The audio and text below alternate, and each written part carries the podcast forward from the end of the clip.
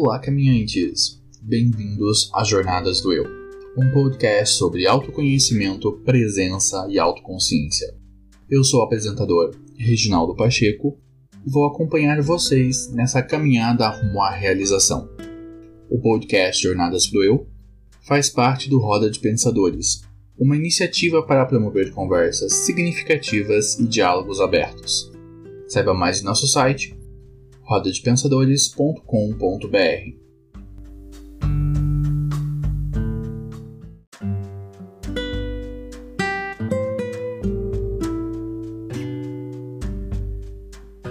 Caminhantes, quero fazer um convite a vocês. O de me ajudar a impactar mais pessoas e alcançar um público maior. Nossa proposta é apresentar um conteúdo introdutório sobre autoconhecimento com qualidade Todas as semanas trazemos um novo episódio abordando um tema diferente. Nosso programa é pensado para ter entre 15 e 25 minutos, ideal para quem está começando a ouvir podcast. Então se inscrevam ou favoritem o nosso podcast na plataforma em que você nos ouve. Conto com vocês para nos indicarem para os seus amigos, colegas e família. Você pode ouvir nosso podcast nas principais plataformas de streaming, como o Spotify e o Deezer, e em todos os agregadores de podcast. E se você nos ouve no aplicativo de podcast da Apple, nos dê 5 estrelinhas e faça um comentário legal. Conto com vocês para que o Jornadas do Eu possa ser o ponto de partida de muitas pessoas.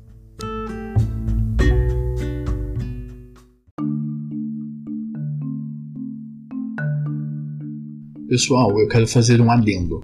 É, essa foi a nossa primeira entrevista do podcast e foi incrível. Mas o episódio ficou um pouco mais longo do que o de costume. E eu quero saber o feedback de vocês. Se vocês gostam ou não desse modelo. Se tivermos aprovação de vocês, eu quero produzir outros episódios especiais com especialistas para nos ajudar a aprofundar mais as nossas conversas nas ferramentas e metodologias que podem ser utilizadas na nossa jornada rumo ao autoconhecimento. Então falem com a gente pelo Instagram, arroba Jornadas do Eu, e nos deem esse retorno.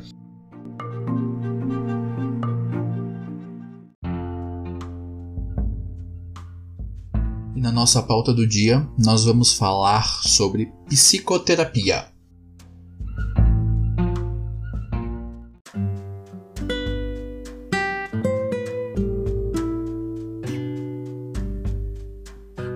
O mundo está cada vez mais complexo Estamos ficando cada vez mais ansiosos. Sites de notícias, redes sociais, relacionamentos por aplicativos, a globalização.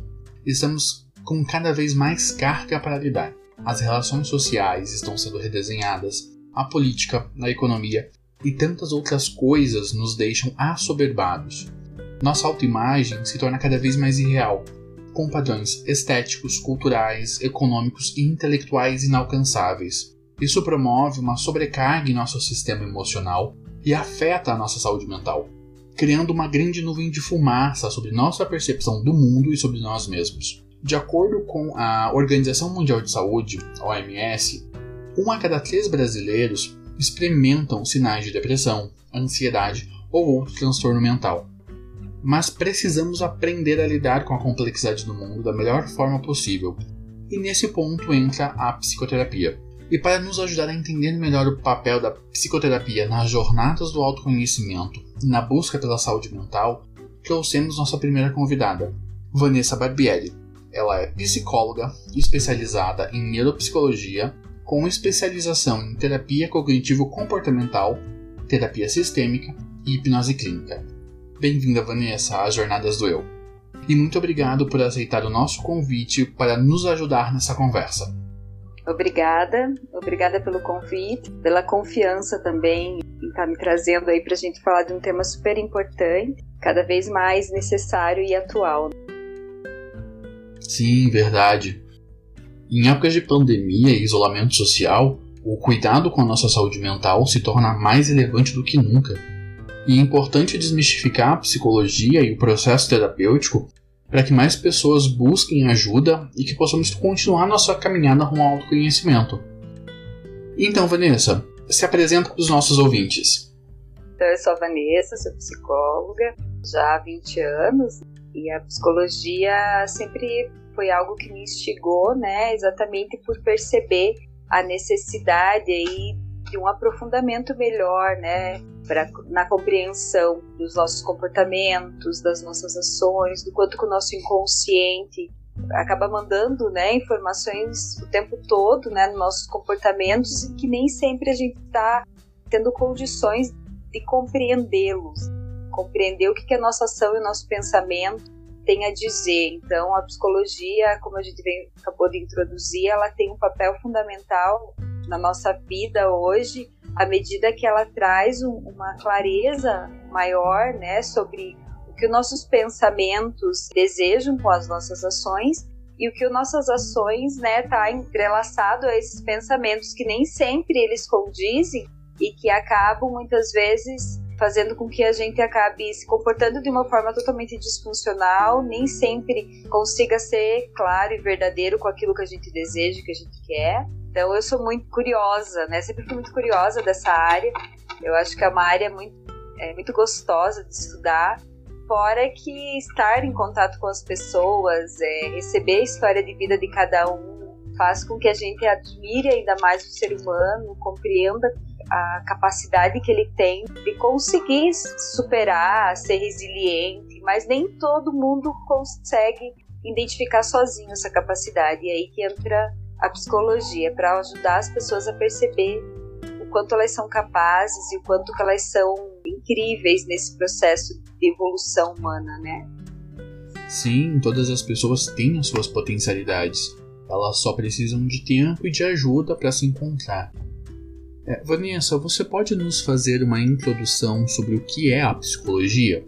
É, a psicologia é, é uma ciência que estuda o comportamento humano e as funções mentais. Então, no decorrer da vida, ela não surgiu como uma ciência, ela surgiu como uma curiosidade entre os filósofos que percebiam muitas vezes que as pessoas elas traziam um discurso que não condizia muito com os comportamentos, né? Ou às vezes traziam histórias que eles percebiam que não eram verdadeiras, enfim. E aí que foi percebendo, né, que, que a nossa mente humana era muito além do relato, né, diário, que nossos pensamentos eles tinham muito pensamentos internos que muitas vezes não eram expressados. E aí, à medida que o tempo foi passando, né, a, a filosofia foi se aprimorando cada vez mais desse tema e a partir do momento que entrou para o processo da medicina, a medicina aí acabou considerando o cérebro, a mente humana como um órgão super significativo aí para ser estudado e aí que surge a psicologia, que vem assim como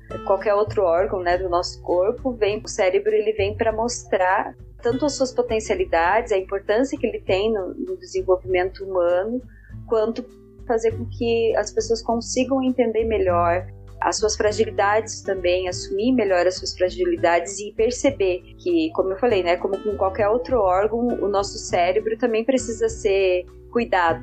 Quando a psicologia trouxe com mais intensidade essa questão neurológica mais presente, né, além da subjetividade, as pessoas começaram a aceitar mais a terapia, porque existia sempre esse preconceito de que psicólogo era só para louco, psicólogo só atendia pessoas com demandas muito significativas dentro da doença mental. E cada vez mais, ainda bem, né? As pessoas têm quebrado um pouco essa resistência em perceber que a psicologia nada mais é do cuidado, um cuidado que do mesmo jeito que a gente cuida do nosso corpo, do mesmo jeito que a gente cuida da nossa saúde é, orgânica, a gente também precisa cuidar da nossa saúde mental. É, existem muitas abordagens terapêuticas desenvolvidas pela psicologia. É, o que você pode nos falar sobre elas? Então, eu posso até falar um pouquinho o que é a faculdade de psicologia. Dentro da faculdade, a gente estuda todos os processos mentais, a gente se aprofunda um pouco em todas essas áreas, é, principalmente na psicanálise, que foi a área que realmente fez emergir a psicologia com o seu fundador, que é o Freud. Provavelmente todo mundo conhece. Então, aqueles filmes que geralmente vê na televisão, que a gente vê nas séries, aonde o psicólogo está diante de um divã, geralmente as pessoas deitam naquele divã e ali elas conseguem expressar o seu pensamento, as suas angústias. Então, Freud foi o primeiro fundador, vamos dizer assim, trouxe essa psicologia que é a psicanálise, né?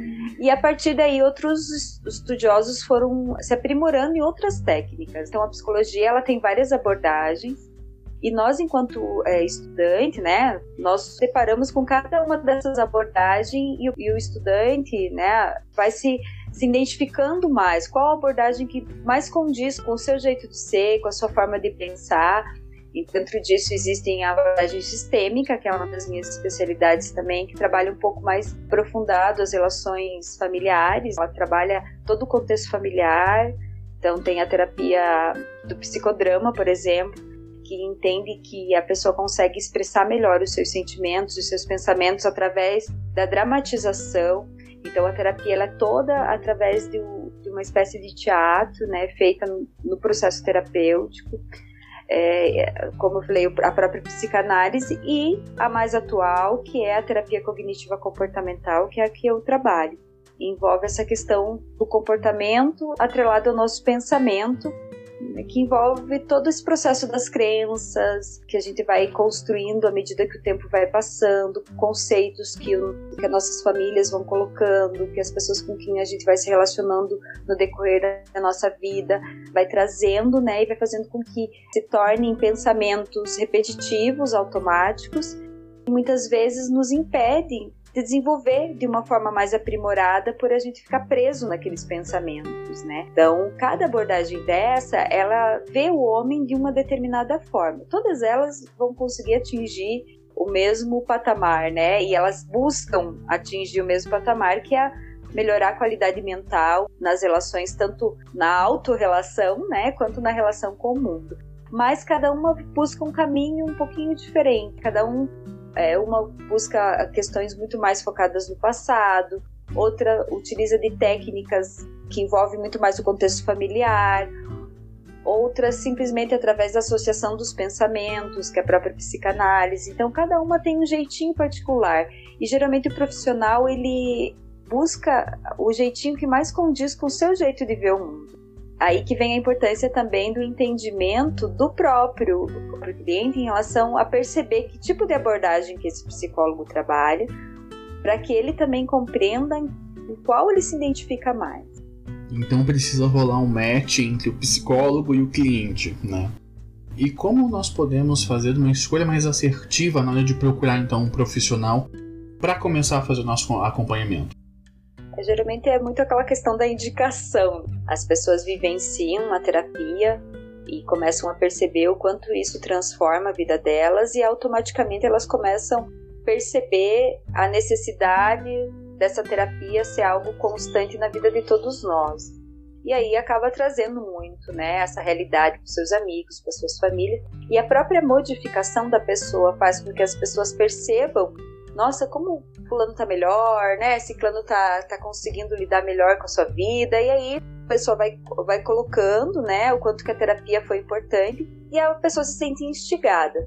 Mas a gente tem bastante cuidado quanto a isso, né? Por isso que uh, o primeiro momento da terapia, eu sempre, né? Eu particularmente sempre pergunto se a pessoa veio por livre e espontânea pressão ou vontade porque por mais que a gente visualize a necessidade da terapia na vida de todas as pessoas, cada vez mais, a pessoa tem que ter muito desejo, muita vontade que isso aconteça. Como que ela vai desenvolver essa vontade? A partir do momento que ela perceber, ela pode sim ser frágil, que ela pode sim ter limitações, que ela pode sim não estar tá conseguindo dar conta de algo sozinho. Que bom que existem profissionais adequados para conseguir acolher essa dor, essa angústia, essa dificuldade, para que ela consiga superar isso de uma forma mais rápida. Às vezes as pessoas me falam, mas eu acho que eu ia conseguir sozinha. Sim, talvez iria conseguir sozinha. É, mas a psicologia acaba auxiliando de uma forma menos dolorida, talvez. Ou às vezes até dolorida, mas uma dor assistida.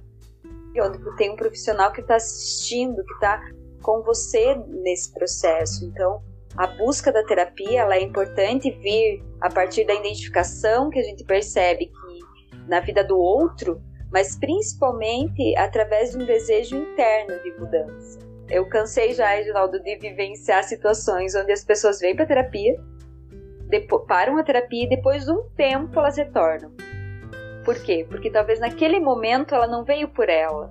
E a gente vê a diferenciação de quando ela vem por ela e quando ela vem porque alguém falou que era importante ela fazer.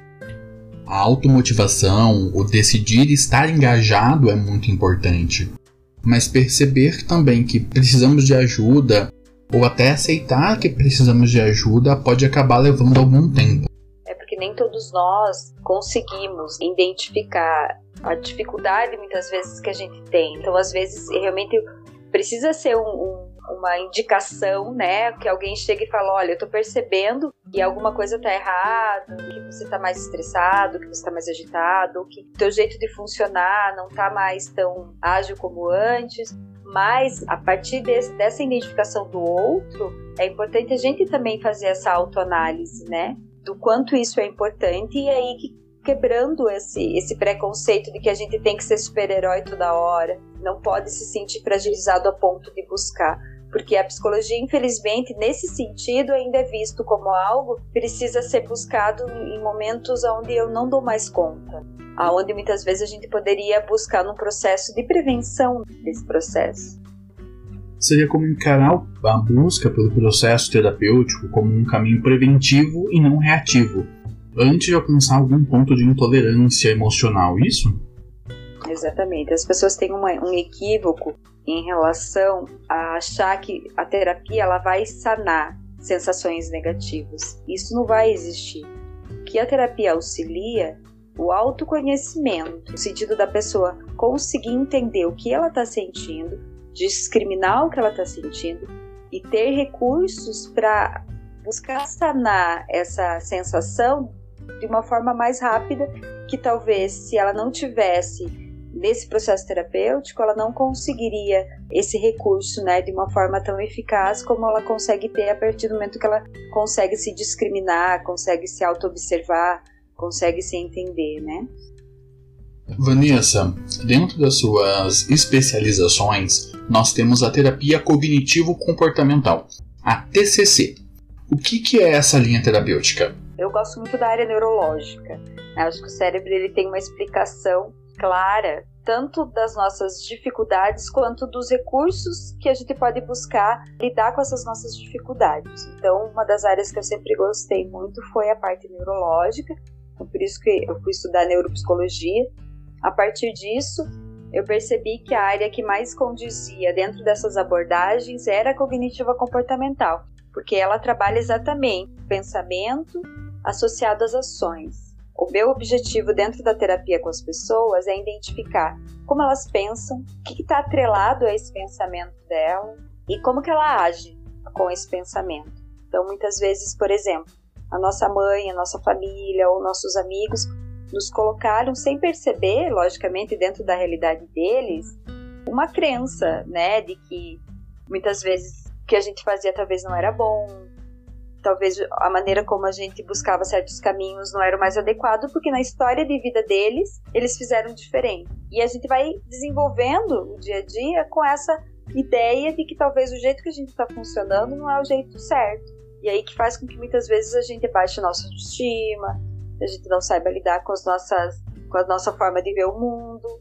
E a psicologia cognitiva, ela tenta trazer qual é o teu pensamento, quais são as suas habilidades, quais são as suas competências, como que é o teu jeito de ver o mundo e fazer com que a pessoa se encorajar, encorajar essa pessoa a ser quem ela é, dentro do que ela é, independente do que o outro acha sobre ela, ou independente do medo que ela tem do que o outro acha sobre ela, ela perceba então o que ela precisa aprimorar, o que ela precisa evoluir, né? Mas dentro do, da realidade daquilo que ela é, e não daquilo que ela tenta ser ou acredita que é para agradar o ambiente ou porque disseram para ela que aquele jeito era o melhor jeito. Por isso que a gente chama isso de crenças. Então a gente desconstrói essas crenças que a gente chama disfuncionais, que acabam fazendo com que o nosso comportamento seja automático, a gente sempre fazendo daquele jeito, porque a gente tem medo de fazer diferente, que alguém falou que se a gente fizer diferente vai dar errado. Psicologia encoraja a pessoa a tentar fazer diferente para ela perceber se realmente é certo ou errado, muito mais fiel ao que ela pensa, ao que ela deseja, para daí sim, a partir disso, ela fazer uma escolha. Trabalha em cima do desejo interno, ele ser expressado de uma forma real e verdadeira para que a pessoa consiga entender quem ela é, entender o que faz ela feliz, entender o que faz com que ela se sinta conectada realmente com o mundo, diminuindo os medos, diminuindo as sensações de incapacidade, as sensações de que precisa ser perfeito. Então a terapia cognitiva ela trabalha muito esse conceito mental do pensamento e perceber até que ponto os teus desejos, os teus pensamentos estão associados às tuas ações. Porque nem sempre a gente age conforme o nosso pensamento. Às vezes a gente age conforme o pensamento da sociedade, conforme o pensamento das pessoas que estão ao nosso redor, é, fazendo essa conexão real. Aqui no Jornadas nós falamos bastante sobre o acolhimento, é, sobre buscar o autocuidado, sobre se abraçar, porque nós conseguimos ser compreensivos com os outros, mas acabamos sendo carrascos com nós mesmos. Porque a gente fala muito sobre preconceito nos dias de hoje, mas na verdade a gente é muito preconceituoso com nós mesmos. A partir do momento que você não consegue ser você, é porque existe um preconceito. Que você é não é bom, não vai trazer benefícios para o mundo ou para você. O preconceito às vezes está muito mais interno do que externo, né?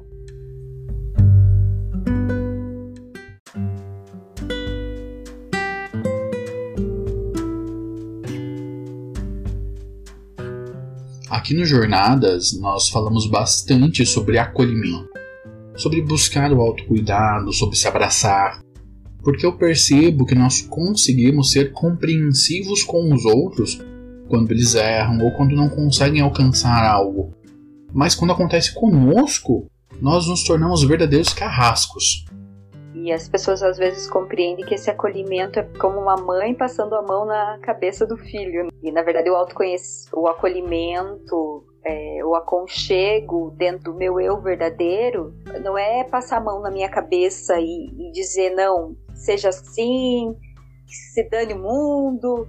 Não, é a questão do acolhimento no sentido que eu sou assim, tenho essas fragilidades, mas também tenho essas potencialidades e como eu vou fazer para que essas potencialidades se tornem cada vez maiores e ao mesmo tempo essas fragilidades elas comecem a diminuir, a comecem a se desmistificar, como que eu vou lidar com elas? Então, o acolhimento envolve essa questão da, da verdade. Quem sou eu verdadeiramente? Por mais que às vezes eu tenha vergonha de certos pensamentos e ações que eu tenho, mas esse acolhimento sem, por isso que eu usei a palavra preconceito, né? Sem preconceito, sem julgamento para a partir daí eu conseguir em busca das ferramentas possíveis para que eu lide com essas disfuncionalidades, para que eu entenda quais são os melhores caminhos para que eu consiga me tornar uma pessoa melhor, tanto para mim quanto para o mundo. Né?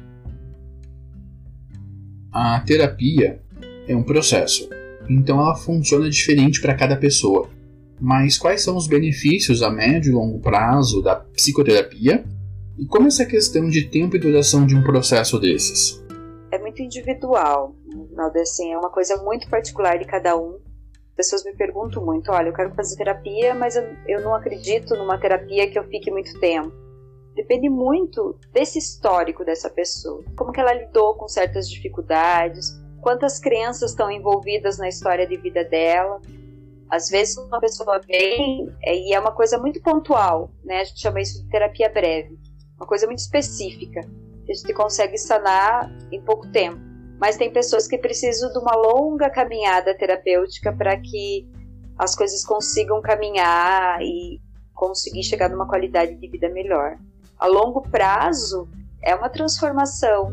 É como se a pessoa estivesse num caminho árduo, difícil, e ela encontrasse o verdadeiro caminho, mas é, não que esse caminho não vai ter dificuldades, não vai ter situações árduas, mas a maneira como ela vai caminhar vai ser totalmente mais leve, mais construtiva, entendendo melhor, né, como que esse caminhar pode trazer uma evolução, como eu falei, maior na vida dela, a ponto dela não ter a sensação que ela está regredindo. E como a gente falou da própria questão do, da aceitação, de saber que questão bem significativa dentro da terapia, a gente tenta mostrar para o ser humano é que ele pode sentir, ele pode sentir tristeza. O fato dele estar tá sentindo tristeza, ansiedade, não significa que ele esteja regredindo, que ele tá, a terapia não está funcionando. Como eu falei, esses sentimentos fazem parte, a gente já nasce A gente já vivencia sensações. É saber lidar com sensações frustrações.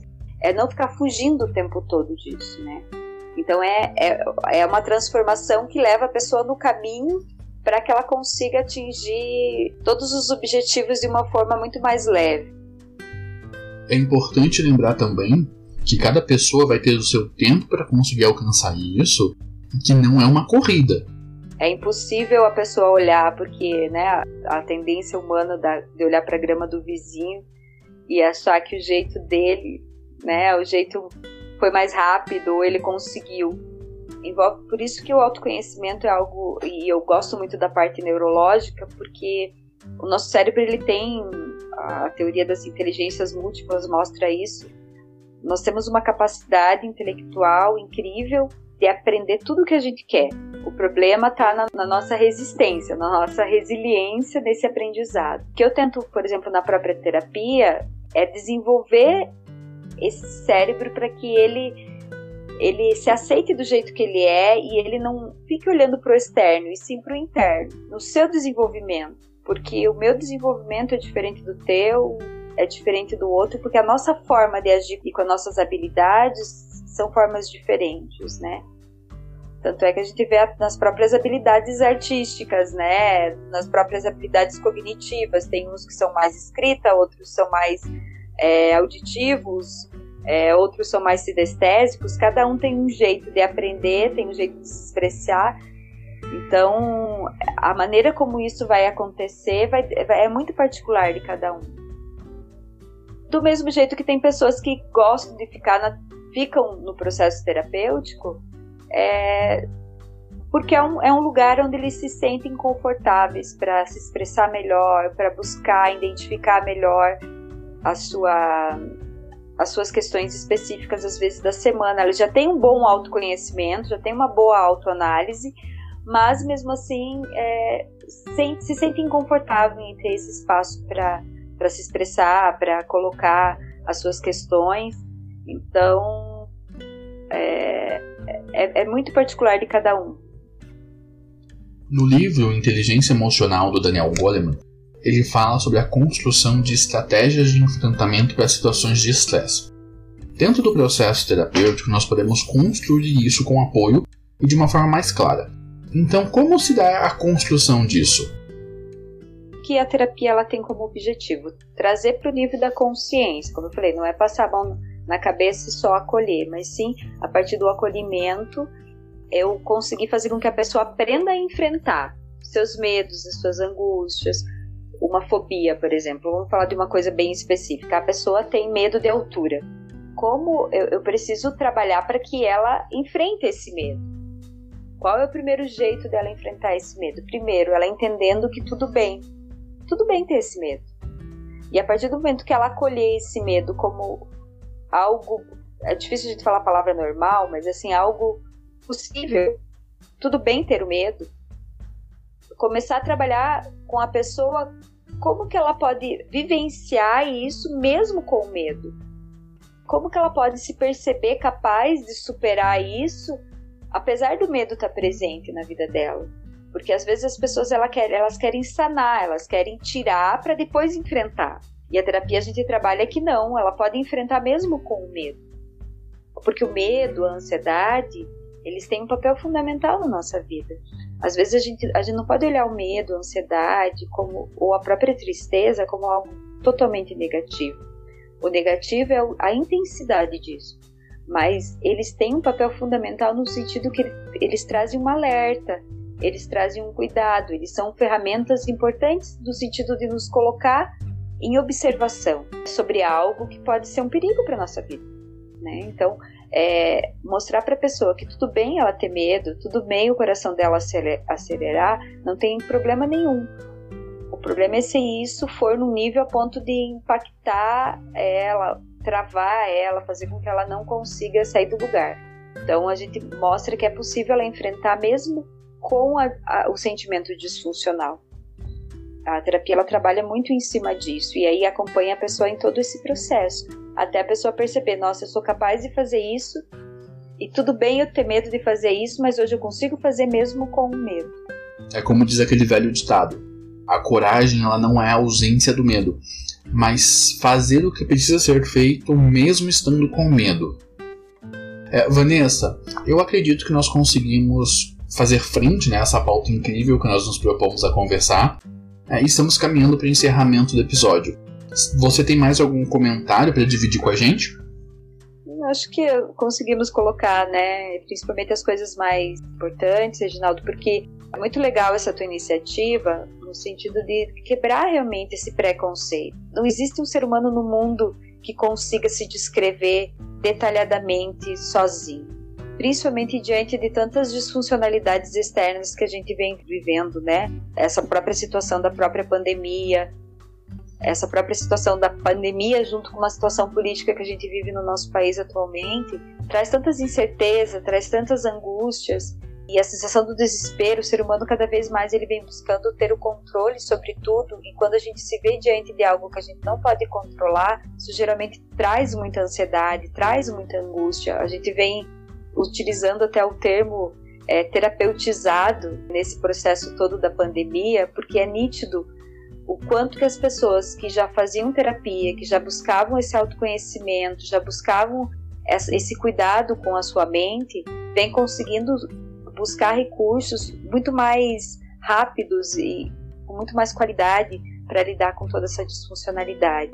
Conseguem encontrar canais muito mais aprimorados, né, para sair da situação de uma forma muito mais rápida. Pessoas que não conseguem, não tinham essa prática, que vem buscando cada vez mais, né, a tal da história que quando a necessidade vem, a gente corre, né, corre em busca, né, de, de, de sanar essa dificuldade. É nítido quanto que as pessoas estão tendo essa dificuldade.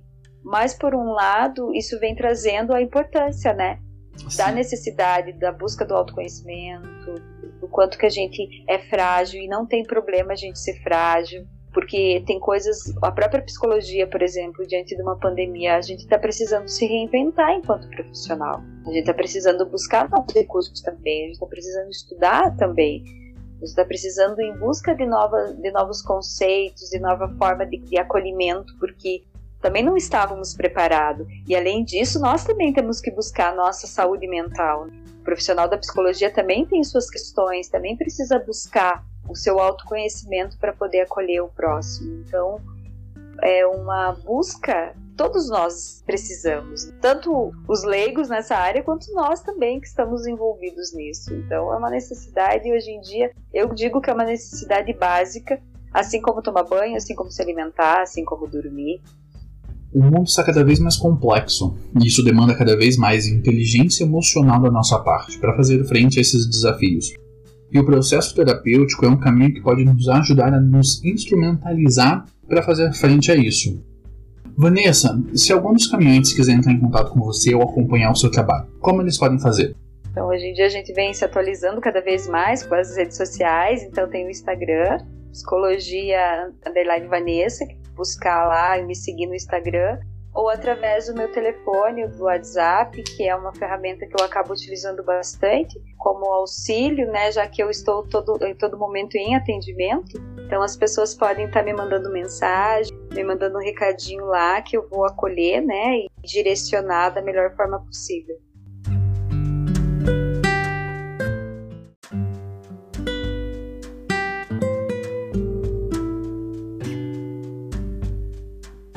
Se vocês conhecem outras ferramentas que podem ajudar na caminhada do autoconhecimento, mandem pra gente em jornadasdoeu.gmail.com ou nós temos agora o nosso Instagram, jornadasdoeu.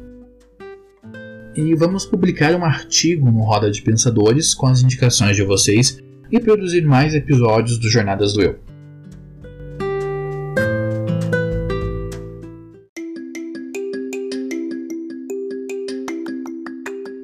Vanessa, no final de todo o programa nós damos alguma dica legal para os nossos ouvintes que pode ser útil ou divertida na caminhada deles. Qual dica você tem para nos dar? Antes de mais nada, a busca realmente do entendimento do que é psicologia e como que ela pode auxiliar. Então, hoje em dia, o, os próprios conselhos, né, o CRP, o Conselho Regional de Psicologia, o Conselho Federal de Psicologia, dentro dos próprios sites, a gente tem é, artigos, tem é, para o senso comum mesmo, para que as pessoas primeiro elas compreendam a necessidade dessa ferramenta. A gente primeiro precisa ir de, de baixo para cima, né? Então, quem quiser entrar aí nos sites, são sites, tanto é que quem quiser encontrar profissionais que realmente são cadastrados, isso é uma, acho que talvez é uma coisa bem importante nós a gente colocar. Se você quer saber se o teu profissional ele é cadastrado, se ele é psicólogo realmente, você pode entrar no Conselho Regional de Psicologia, o CRP, e lá você, além de encontrar toda uma matéria que explica claramente para você o que é psicologia, todas essas abordagens que você pode compreender melhor, você também pode colocar o nome do teu profissional que você está procurando ou que você já faz acompanhamento e lá você vai ter todos os dados desse profissional, endereço, telefone e também é, se ele está apto a realizar esse tipo de atendimento. Então, eu sempre aconselho inicialmente as pessoas que quiserem emergir um pouco nessa área, buscarem os conselhos, que lá você vai encontrar a ferramenta perfeita para você compreender inicialmente o que é a psicologia e compreender que tipo de profissionais, né, estão inseridos lá, que tipo de áreas que esses profissionais trabalham, que, quais são as abordagens que a psicologia trabalha, quais são os lugares que o psicólogo também pode trabalhar. Inicialmente, eu acho um jeito mais, mais viável de se, de se entender a psicologia e através dos nossos conceitos. Então, pessoal, quando forem buscar um profissional, busquem no site dos conselhos. Nós vamos deixar os links na descrição do episódio. E como todos nós estamos precisando dar boas risadas, a minha dica da semana é uma série da Netflix, Unbreakable Kim Schmidt. E conta a história da Kimi, uma garota que foi sequestrada por um culto maluco do fim do mundo e viveu aprisionada em um bunker por 15 anos. E depois de ser resgatada, foi viver em Nova York e ela sempre encara a vida com toda a positividade do mundo. É uma comédia incrível criada pela Tina Fey. Assistam!